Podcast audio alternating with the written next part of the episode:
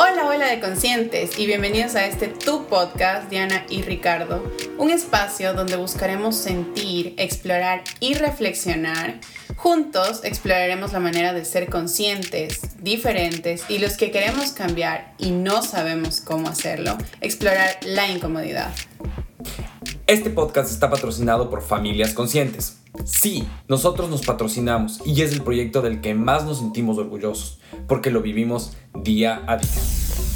Hola, hola de conscientes y bienvenidos a otro episodio más de tu podcast, Diana. Ricardo, hola, ¿cómo y bueno, nos encanta ser conscientes, coherentes y tratar de cambiar o expandir la incomodidad.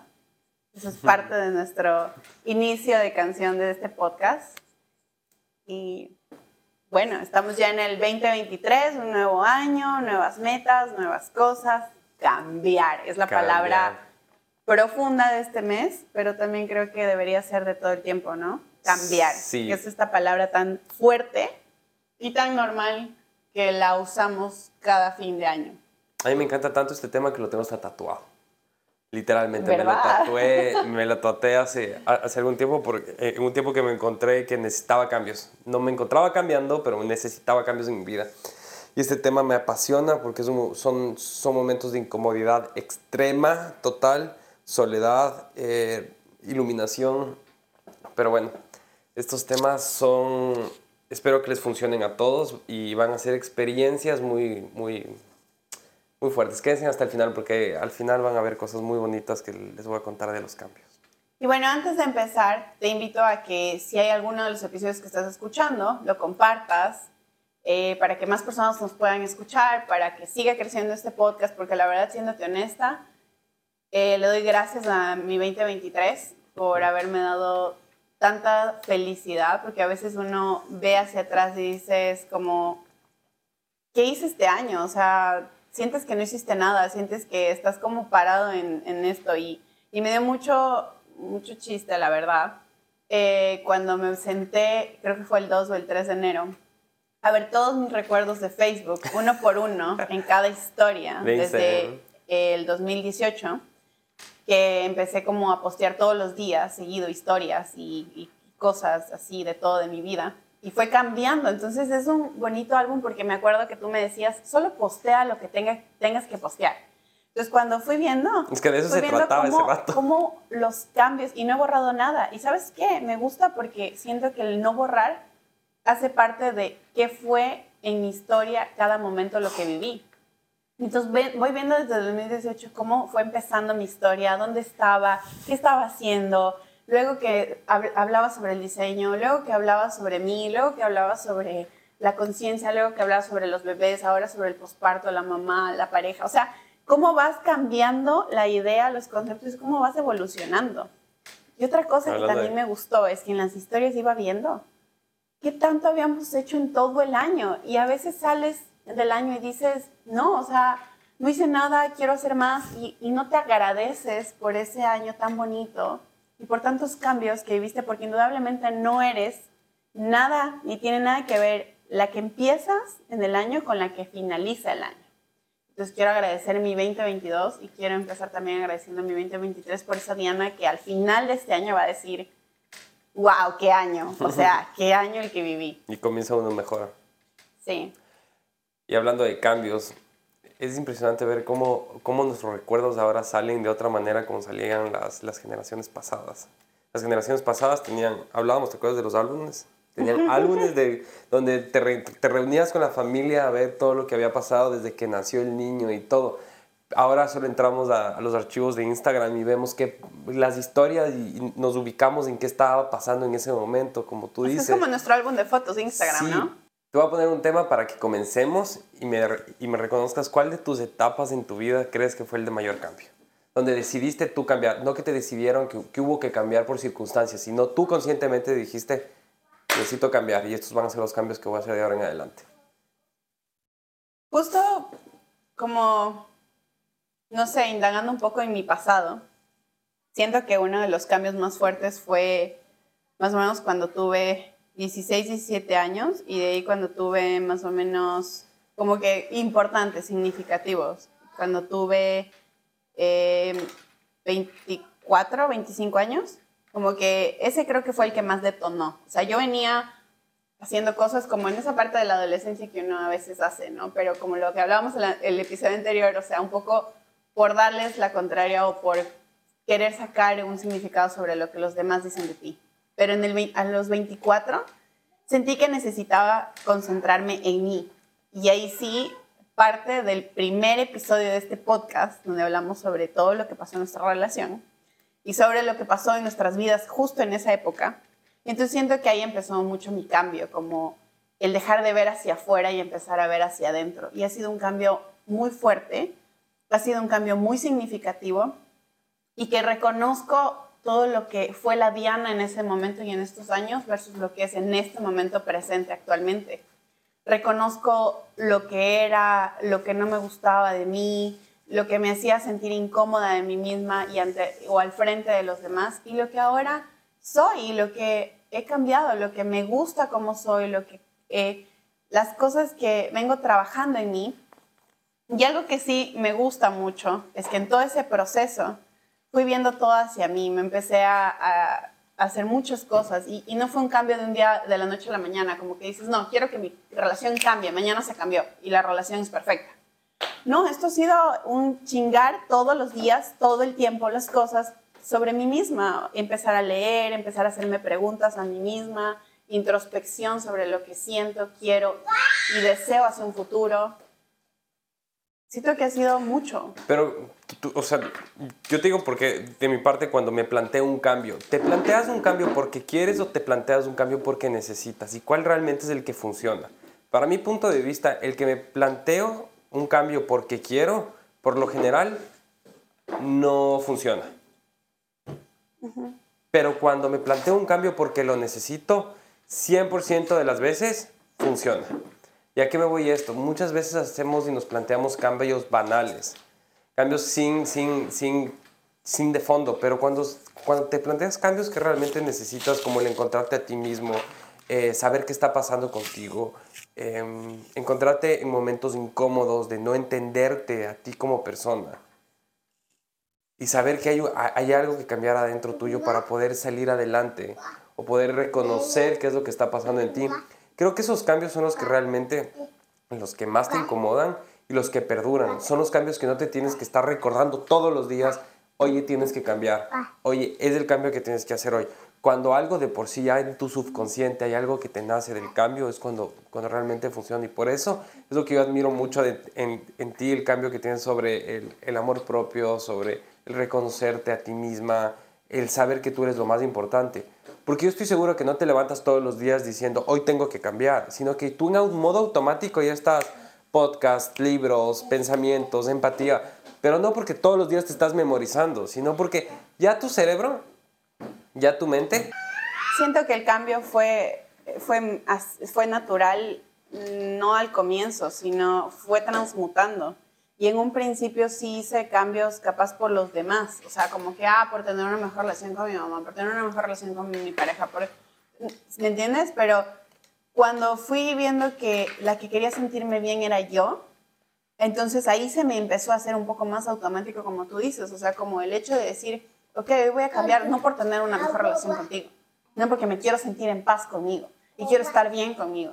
Y entonces no fue mágico pero sí siento que tiene mucho que ver cuando tú trabajas en ti y dices, bueno, ¿sabes qué? Voy a sentirme bien hoy yo. Y como que eres egoísta hacia lo que los demás piensan en ese sentido. Siento que empieza como la vibra a expandirse, ¿sí? Y empiezas a sentir como lo demás se acopla y se acomoda a que todo sea bonito, ¿me entiendes? O sea, no hermoso, porque la vida tiene muchos problemas, pero exacto, tenga un equilibrio, sea pleno. Tengas una relación. Cuando yo dejé de pensar en que quería tener una relación perfecta y bonita contigo, y empecé a, trabajar en mí, y, y, lo pongo como ejemplo porque estamos aquí tú y yo. De eso se trata. Y entonces, o sea, sentí en serio que los cambios de verdad empezaron a pasar. Pero eso también va a resignificar eh, eh, significados literalmente sobre lo que es la relación. Entonces eso te trae incomodidad porque estás, estás peleando con lo que todo el mundo te vino diciendo. tienes que cumplir tantos años, tienes que tener una relación, tienes que casarte, tienes, tienes que tener hijo, tienes, tienes, tienes, tienes, y por eso tienes muchos problemas también. Porque tienes muchas cosas y, cuando resignificas el hecho de la relación, que es lo que me pasó a mí, resignificas el por qué yo estoy al lado tuyo, qué es lo que realmente me hace feliz y qué es lo que quiero, fue luchar con todos los conceptos que venían y muchísima incomodidad enfrentarles de cara a cara y decirles como que no les quiero. Espero estés disfrutando este episodio y si crees que a alguien más le puede servir este contenido, no dudes en compartirlo y nos encuentras en todas nuestras redes sociales como arroba familia.consciente o Diana y Ricardo. Gracias y que sigas disfrutando de este hermoso episodio. Es que sí es Eso muy es lo que, entonces viene la incomodidad. Claro, pero sí es muy difícil cuando ves en la sociedad que, por ejemplo, tu familia, tus abuelos, tus padres, quien sea, vas viendo como que, ok, el hombre no es parte de la crianza de tu hijo. El hombre no tiene una buena relación con su mujer. ¿Me entiendes? Como vas viendo esas cosas. Fallos técnicos. vas viendo esas cosas. Sí se te hace difícil decir cómo puede ser mi realidad diferente. Porque eso es lo que he vivido a diario, normalmente.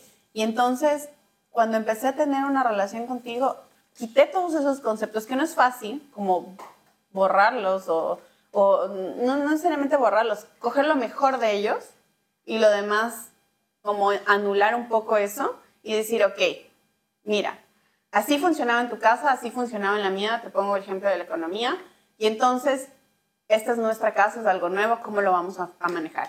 Yo pienso que hay estos dos conceptos, 50-50 o 30 70 o lo que sea. Entonces, ¿cuál quieres?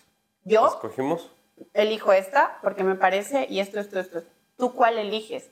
Y en base a que si tú tienes la A y no coincidimos con la misma letra, ok, A, B, tratemos de hacer una C. Pero, Fusionemos esto. Hagamos que esto funcione. Eso es sentarse a tratar de comunicarse y, tratar de cambiar estos conceptos. No es decir, quiero cambiarte, porque es que cuando dejé de querer cambiarte y decir como, ¿por qué no eres así? ¿Por qué no eres un hombre de esta manera? ¿Por qué, eh, no sé, no botas la basura? ¿Me entiendes? Como que, ¿por qué? ¿Por qué? ¿Por qué? Y cuando empecé a decir, ok, esto es lo que yo quiero hacer en la casa y en la familia, ¿tú qué vas a aportar? ¿Tú qué vas a hacer? ¿Cómo vamos a generar un contrato para que esto funcione? Que los dos estemos de acuerdo. Comunicación ante todo, como siempre hemos dicho. Creo que la clave es la comunicación. Y entonces empiezas a resignificar esto y empiezas a entender en la crianza también. Quitar estos conceptos de que a mí me enseñaron o vi en mi familia como que los hombres casi que nada en la cocina. Y no necesariamente porque mi familia o mis abuelas lo dijeron. Ah, bueno, de un lado sí es más como los hombres por poco váyanse a otro lado y las mujercitas ayuden en la cocina, ¿no? Pero como que ves estas cosas, no necesariamente te las incruzan y te dicen, pero sí ves porque ya somos una generación que de a poco van avanzando, ¿no? Pensamiento crítico, mucho pensamiento crítico. Y que hay algo que sí quiero aumentar. Normalmente pasa que los padres, que en nuestras generaciones dicen como, ¿cómo vamos a juzgar a nuestros padres? Todos hemos juzgado a nuestros padres para ser una mejor versión de lo que ellos fueron desde sus padres. Entonces tus padres no te educaron como les educaron sus padres. O sea, indudablemente vamos evolucionando, porque es parte del mundo y de la vida. Se trata de ser humano, de especie. Entonces, ¿cómo yo resignifico que si bien yo no juzgo la crianza de mi mamá, porque no puedo juzgar la crianza de ninguna madre, y no porque soy mamá, simplemente porque no me parece que debería juzgar ninguna vida, pero una crianza.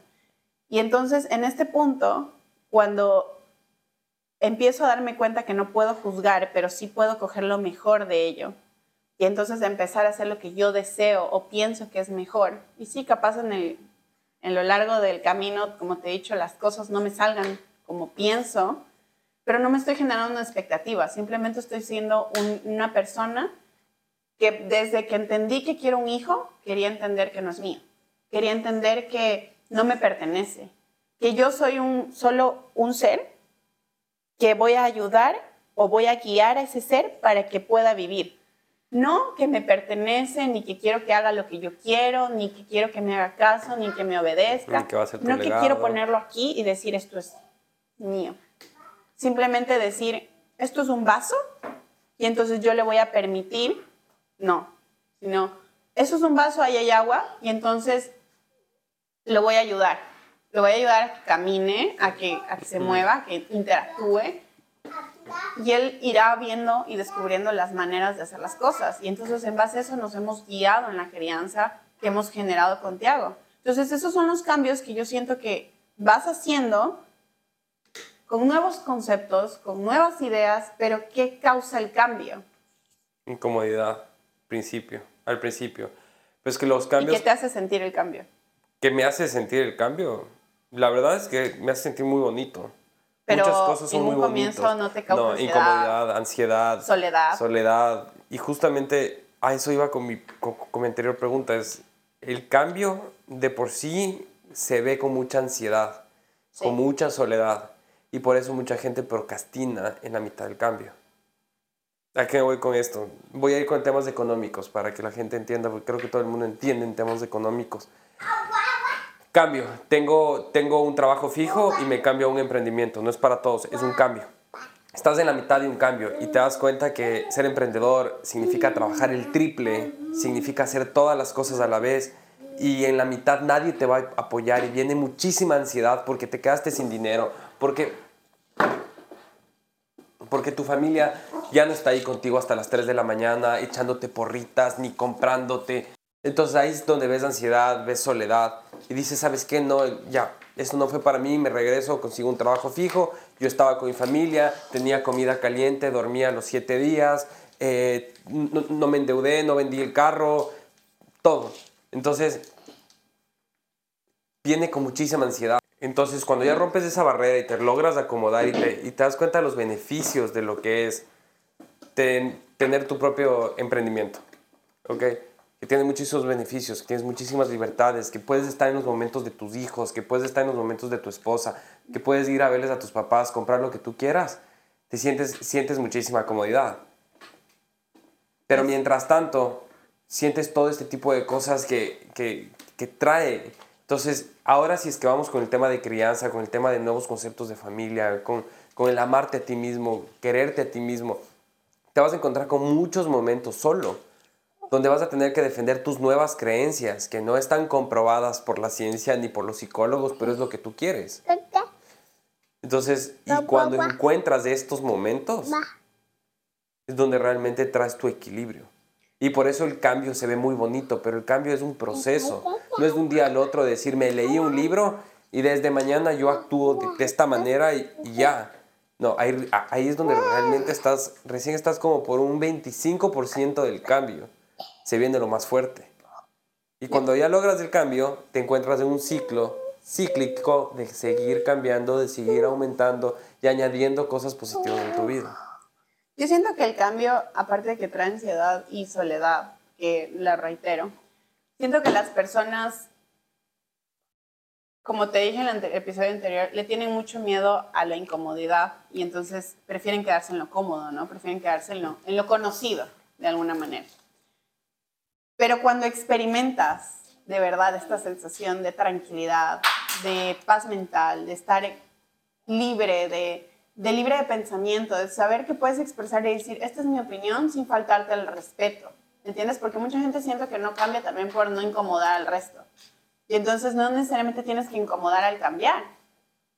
Sí, puedes poner tus puntos de vista y si le está incomodando al del frente es porque el del frente tiene que trabajar algo en él no tú. No tú, ¿me entiendes? Obviamente con todo el respeto del mundo, tú pones tu punto de vista, ¿no? No te voy a decir a ti, oye, o sea, eres un sucio, no sacas la basura nunca. Y entonces, obvio, o sea, también mi manera de hablar dice mucho, ¿cierto? Pero qué diferente es si yo te digo... Es tu turno. Es tu turno. O en los acuerdos de familia, nosotros quedamos que tú sacabas la basura, yo lavaba los platos. Y entonces si a ti te incomoda mientras yo estoy hablando de una manera agradable o tranquila, entonces tiene que ver contigo. ¿Qué te está incomodando? ¿Te está incomodando que yo te diga que saques la basura o te está incomodando que de alguna manera, porque eso es lo que sienten muchas veces, te mande a hacer las cosas? Entonces no es un mandar, o sea, es también cómo tú percibes el mensaje.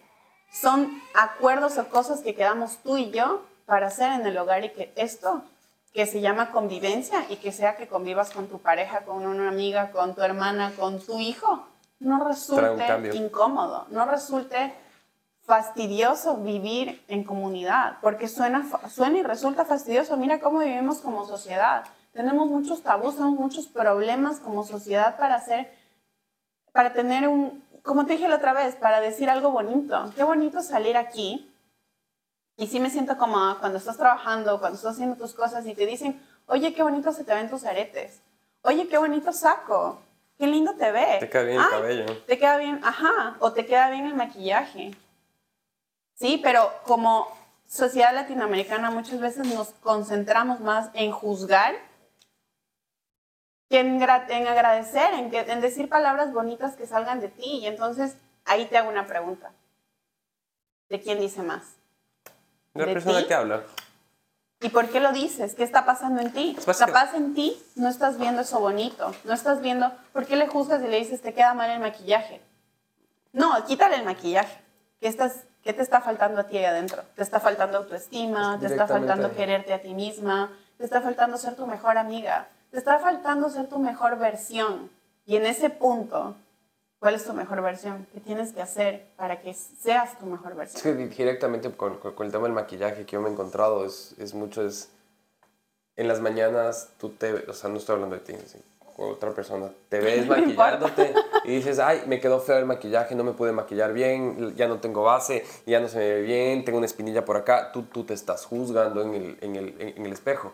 Sales a la vida real, sales a la vida real y comienzas a juzgar a la gente y psicológicamente dices, si me juzgo a mí, ¿por qué no voy a juzgar a todo el mundo que está delante tuyo? Entonces yo creo que al levantarse y una, y una buena práctica es, si es que no te puedes decir cosas bonitas al espejo, porque eso es bien difícil verse al espejo y decirse cosas bonitas, eso tiene un trabajo. Pero puedes empezar. Pero si es que no lo haces por el momento, no te digas nada, solo pásala Solo pasa los días así hasta que te sientas preparado en decirte, oye, estás, estás guapo, estás bonito, te queda bien el cabello hoy. Y de esa manera vas a ver cómo tus palabras en el exterior van a cambiar mucho. Lo mismo habla de ti con tu inteligencia. Si tú no te puedes decir inteligente, como tú te estás diciendo todos los días, idiota, idiota, idiota, idiota, sales al mundo real, ¿por qué eres tan idiota? ¿Por qué no puedes hacer las cosas? Y es como que, oye... Porque tú te sientes de esa te manera. sientes de esa manera. Bueno, pero parte mucho palabras muy fuertes. Es que es verdad. no, sí, obvio es verdad. Obvio es verdad. Pero digo, palabras muy fuertes que en realidad nos decimos y que no estamos siendo conscientes de lo que decimos. Y de ahí parte el cambio. Y ahora, de la conciencia. Me gustó lo pensamiento que dijiste crítico. Y voy a poner un ejercicio en base a eso. Quiero que te vayas al espejo, te veas en el espejo y que hacemos mucho con Tiago. Para los que no saben qué es Oponopono, pues luego se los explico o vayan a ver en mis redes sociales. Se los Hay un episodio entero de, de Oponopono en la primera episodio. Y en temporada. temporada. y entonces, Oponopono son cuatro palabras muy importantes. Lo siento, te amo, gracias, perdón.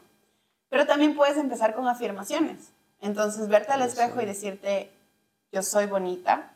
Pero a los ojos. Yo soy inteligente. Yo soy suficiente. Yo soy abundante. Yo soy gratitud yo soy empatía. Y entonces todas estas palabras que te estás diciendo todos los días al espejo, te lo estás diciendo a ti. Y por ende sales a la vida y sientes de verdad en las demás personas eso, porque las demás personas reflejan ese espejo que ves en ti. Y qué bonito es sentir eso. Qué bonito es poder tener esa paz en ti, decir, soy tu mejor amiga. Y sí hay cosas que no son tan agradables, pero me caes bien. O sea, me caes tan bien que puedo darte un café en las mañanas, que puedo oler ese café y sentir qué bonito está la mañana, darte flores, decirte que te quiero escuchar y que no estás sola y que estás siendo empática contigo y diciendo, mi realidad en este momento no me define, pero sí también pienso que es importante darte cuenta que el día de mañana te vas a sentir feliz de la mujer que eres ahora porque te está haciendo y te está formando para eso. Entonces, qué bonito es decirte todas estas cosas y al comienzo no es fácil. Pero si lo vas haciendo de a poco, en esa incomodidad de decírtelo, te lo vas creyendo, te lo vas afirmando y te vas dando cuenta que es real.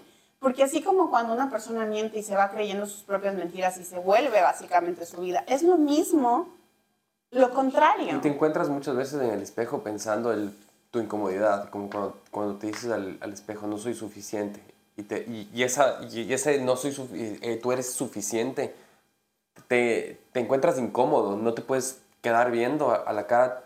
Ya, ahí te está diciendo, es algo con, con, tu autoestima y tu suficiencia. ¿Y por qué, por qué no te sientes suficiente? ¿Qué es lo que está pasando en ti? Pregúntate lo que les digo todos los, todos los podcasts, les vivo diciendo el porqué del porqué. ¿Por qué no te sientes suficiente? ¿De dónde nace? Y si no encuentras las cosas así rápidas y dices como que, ¿por qué no soy suficiente? Por esto, por esto, por esto. Anda tu infancia y comienza a hacer preguntas. Con Habrás tres tips o tres preguntas que te haces del por qué para que la gente pueda entender cómo puede empezar diciéndose ese porqué del por qué. O sea, primero es la pregunta principal, si no me encuentro suficiente en ese momento, ¿por qué no me siento suficiente? Si no encuentro eso, es ¿por qué no me siento suficiente cuando era niño? Cuando soy niño. Si es que no me encuentro ahí, porque muchas veces no sale de la, de la infancia, sino de la adolescencia, es a quién no le soy suficiente. O para qué me quiero sentir suficiente, ¿cierto? Ajá. No para quién, para qué, porque no necesariamente significa lo que para otra persona, sino para ti. ¿Para qué te quieres Es que muchas veces los traumas tienes que saber, o sea, por lo menos lo que yo hago, yo muchas veces los traumas le trato de dar un nombre, porque muchos traumas vienen de alguien o de algo en específico. Entonces, ¿para quién no soy suficiente? A veces puede ser un colegio, a veces puede decir que la sociedad te dijo que no eres suficiente, entonces no es una persona, sino es una situación de para quién no eres suficiente, entonces te vas encontrando. Y muchos de mis traumas últimamente se, se, provocaron en los últimos cuatro meses. Ni siquiera son traumas de, de, un montón de tiempo, son los últimos cuatro meses. Entonces, cuando me encuentro el por qué no eres suficiente, para quién no eres suficiente y por qué no eres suficiente, encuentro hace dos meses o hace tres meses personas que sacaron de la boca que no era suficiente y que me renacieron traumas del pasado que, que, que dijeron como que, oye, te tienes que presionar al 100%, tienes que ser el mejor, tienes que ser el mejor arquitecto. Entonces, mis tips siempre es preguntarte el por qué, qué está pasando. Y me gusta, le voy a acotar algo ahí. Cuando tú dices todo esto, estás haciendo lo que al ser humano le gusta por excelencia. Ponerse en un plan de víctima. De víctima. Y entonces le das responsabilidad a alguien más, ¿cierto? ¿Para quién no estoy siendo suficiente? Pero al final de todas estas preguntas, tú estás cogiendo responsabilidad sobre tus actos y entonces estás diciendo, ok, todo esto es la respuesta. Ahora, ¿qué quiero hacer para ser suficiente para mí misma? o para lo que de verdad quiero en la vida. Y entonces empiezas a accionar, y empiezas a accionar, y termina siendo que de verdad coges responsabilidad sobre tu acto, sobre lo que de verdad quieres en la sociedad, sobre lo que quieres para tu vida y en la vida, y cómo quieres obviamente impactar en la vida del resto, porque indudablemente nos importa mucho pertenecer a un lugar, pertenecer a un espacio, pertenecer a un a un grupo de personas. Entonces sí, también va esa pregunta, pero ahí coges responsabilidad y me parece muy bonito tu, tu, ejemplo. El hecho de que te encuentras con responsabilidad y ya te respondes todos este tipo de, de preguntas que te haces a ti mismo, yo siempre he creído que el ser humano con información es poderoso, pero muchas, muchas veces no tenemos información ni siquiera de nosotros mismos. Entonces, en vez de irte a una librería, métete a tu cerebro y pregúntate. Y tal vez mis preguntas no son las mismas que las tuyas ni las que las otras personas, pero siempre siempre recomiendo como que mírate qué te está pasando. Y si no encuentras a ti, anda a otras personas que te pueden contestar cosas. No es lo que te pasó, es la perspectiva de la persona que te vio en esa etapa de la vida, pero te va a dar un punto de vista. Si tú no tienes un punto de vista tuyo, tu mamá te puede decir el punto de vista como madre, tus hermanos lo mismo, y así puedes tener información de qué está pasando en tu vida. Entonces con eso puedes plantearte un cambio que realmente va a valer la pena y va a estar sustancioso y bien jugoso. O sea, va a ser un cambio que realmente quieres hacer, pero con información. Y la información con el pensamiento crítico que siempre les digo. No crean en nadie alrededor suyo. No crean ni siquiera en su esposa, su hijo, sus papás. No crean en nadie. Generen su propio pensamiento crítico. Escuchen de las otras personas y saquen sus propias conclusiones. Ay, qué lindo. Qué lindo es cambiar. Qué lindo es evolucionar. Qué lindo es poderte dar cuenta que la vida no es un solo o sea, es como un camino de muchas piedras, pero que tú en ellas puedes ir como que transformándote y puedes ir generando cosas diferentes, no solo en tu pensamiento, sino en tu manera de actuar todos los días. Y si bien es incómodo, igual te invito a que lo hagas porque no tienes idea los resultados que genera esto a largo plazo. la verdad es que vale la pena. Mm. Posiblemente este podcast lo estés escuchando en un tiempo que te diste para ti o te encuentres con tu familia. Estar conscientes de que las personas que se encuentran en tu hogar merecen saber que lo que pasa en la vida es una oportunidad de crear relaciones y momentos extraordinarios es fundamental. El miedo es el potencial que permite crear una experiencia como estilo de vida saludable. Familias conscientes. Familias creadas con amor.